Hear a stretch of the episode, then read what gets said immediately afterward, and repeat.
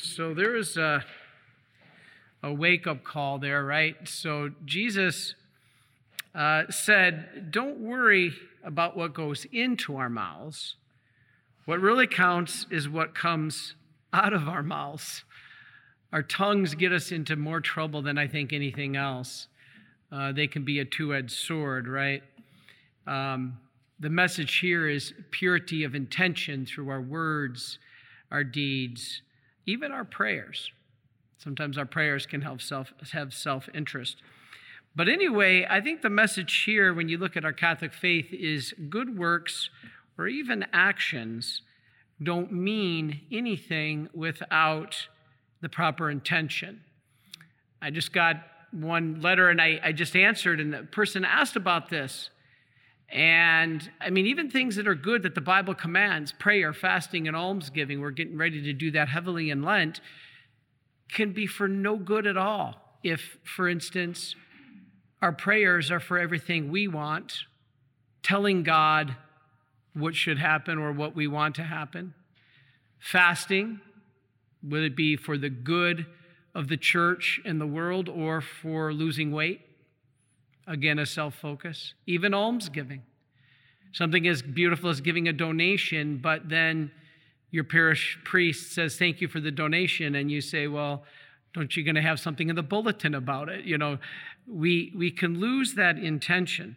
Now, for the Jews, prayer was reciting fixed forms and repetitive words rather than raising one's soul to God. Now, this is important because that's why there's confusion in the Bible about the rosary. People say, don't pray the rosary, it's vain, repetitious prayer. First of all, it's not vain. I can guarantee you that. It's scriptural. That comes from the first chapter of Luke. Everything in the Hail Mary, you've heard my homilies or talks about the Hail Mary, breaking it down, it's all scriptural. Now, repetitious means in the sense that the Jews used to pray more and more words, just compounding them, because they thought the more number of words they prayed, the more God would hear them. Repetitious prayer is not a bad thing, it's vain repetitious prayer. So when we repeat things, it's right here in the Mass. The angels repeated things holy, holy, holy. Oh, can't, can't count angels. You repeated holy twice. So, no, we don't look at it that way. But this is what is going on, what comes from the heart. A lot of people say, Father, how much should I pray? You know, one of our priests here used to tell me, if you're busy in ministry and you don't get all your prayers in, because constitutionally we have a lot of prayers, God may be happy with 10 or 15 more minutes of heartfelt prayer that you go into the chapel and purely surrender to Him than two hours of nasal navel gazing or just reciting words not from the heart, from the mouth. This is what Jesus is trying to distinguish here the heart from the mouth. So, why the heart? Why is this so important? Because the heart is the true center to the Jews of, of all morality. It lies in the man's personal decision to make good or evil. It all comes from the heart. So he said, basically, our Lord is saying that a decision is shaped in the heart and then is expressed in our words or our actions. Um, this is important because the sins he lists, and we are all guilty of some of those sins. Um, the ones he lists are committed in the heart prior to being acted out. Wow, that's a wake up. You know, this is interesting. I've always talked to you guys about my favorite time in life was seminary, and I'm bringing you back. And, and I had some beautiful scripture classes. And um, one of the scripture classes I had, the teacher actually said that this passage that we just read, now you might not think much of it, Jesus just saying it's not what enters the mouth that defiles, it's what comes out. Do you know I had a teacher in seminary that said this is the most revolutionary passage in the New Testament? At first blush, you might not think that. Again, what is it? Food going in, thing, words coming out. What is it? My instructor at seminary said this is the most revolutionary passage in the New Testament. Now, why? I had to go back to my notes. But Jesus showed the irrelevance of traditional Jewish laws. The whole Jewish faith was based on laws. And Jesus just came and made them irrelevant? Now we're talking something serious. Now we're talking something revolutionary. It's one of the reasons Jesus was put to death. He was a revolutionary. And so Jesus showed the irrelevance of some traditional Jewish laws like hand washing compared to the real will of God, the real law of God. He said, basically, rigidness to this traditional law can actually mean you're disobedient to God. Whoa, that's revolutionary. And I think we see this in our world today. If Jesus is saying rigidness to some rule can be disobedience to God, what are we seeing when churches are closed because some governor makes a mandate that we can't have our churches open? So we just go ahead and close churches. That's what Jesus is telling us here. Adherence to that kind of rigidness of man made laws, it can actually be disobedience to God. I'm just giving you the Lord's words here. This is something we need to think about, no matter how angry you might be at my words right now, is something we need to meditate on. It's in the same, it's, it, it, it's in the same vein. God bless the Minnesota bishops. The Minnesota legislatures were saying you must close all your churches. In fact, maybe I'm, I think it was they allowed 10 people at one point in a cathedral that sat, sat 1,200 people. They said you could have 10 people in there. So they got the Basilica in Minneapolis and the cathedral. I've been there, they're two incredibly beautiful churches. They seat over a thousand people. And the man made laws of Minnesota said you can only have 10 people in there, although they seat 1,200. You know what the Minnesota bishops did? This is just fact. God bless them. Because they came forward and said, and they brought evidence of people at the electronics stores. Over a hundred people in one Best Buy grabbing the same products off the shelves, touching the same merchandise, and there was over a hundred people in one Best Buy store, but that was allowed. This is not politics.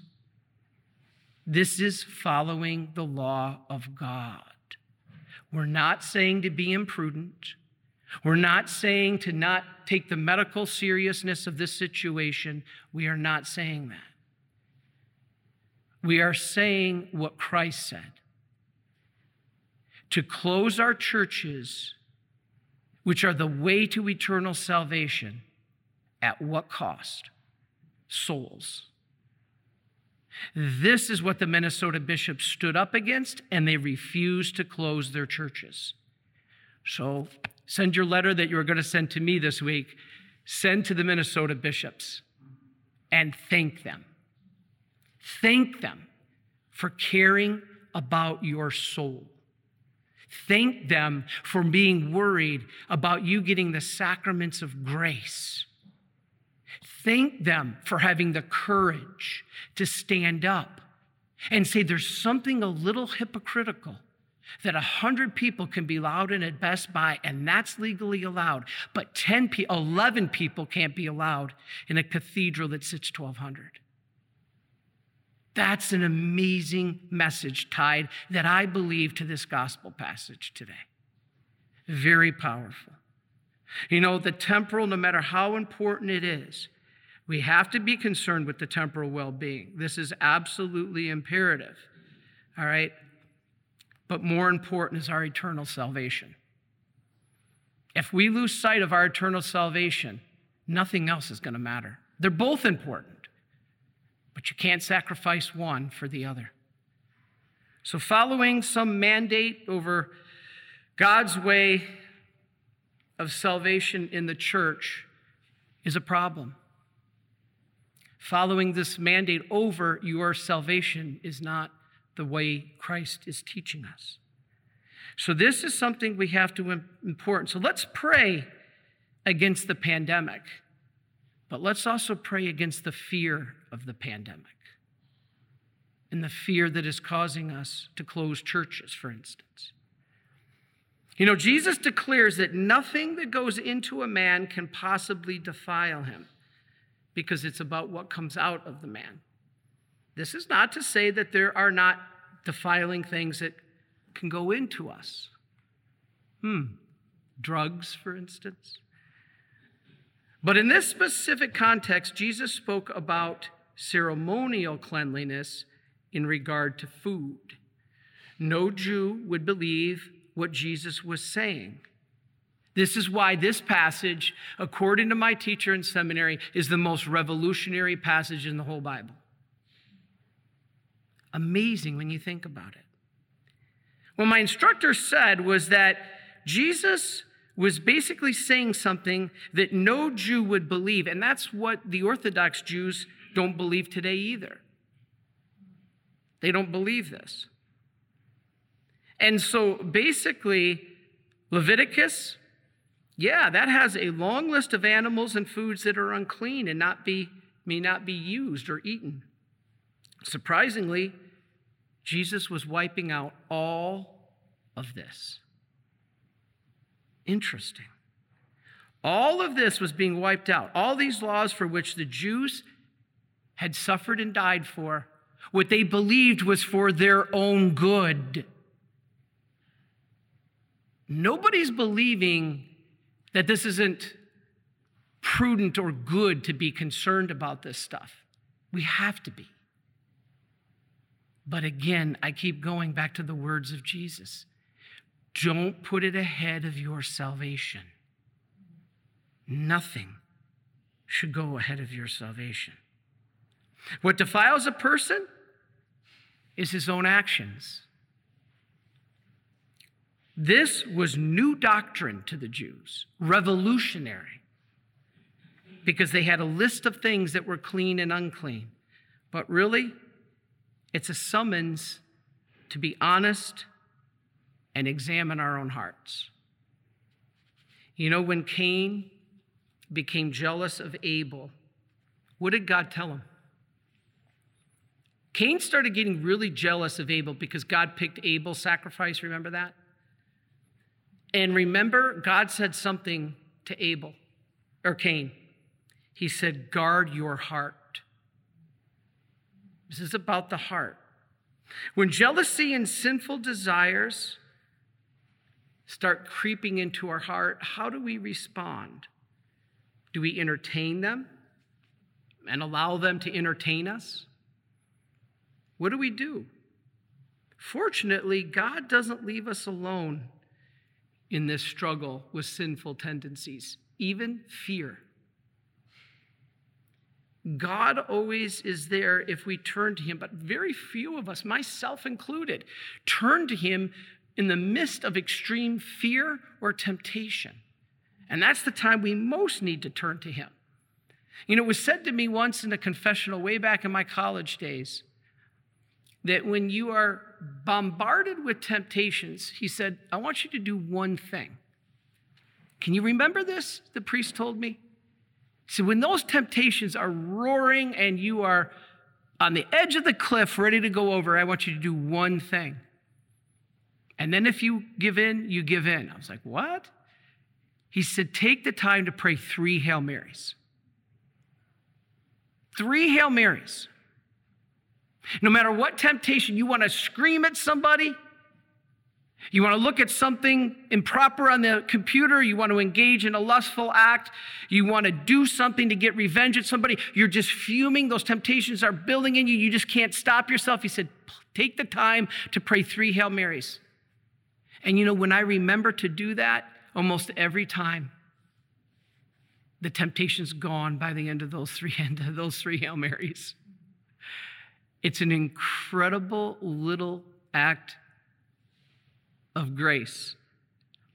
Usually, it'll be gone by the time you finish. You know, even Faustina, Even Faustina, you might say, Father, I can't help these thoughts. I want to crush this person. Um, I want to be impure with this person. I want to yell at this person. I want to do this, this. You know, even Faustina had what she called, quote, and I'm going to have Sean read it, paragraph 608. Faustina admitted she had absurd thoughts. Even Faustina. We all get them. But she turned to God, and you're going to hear about it in the diary at the end of communion.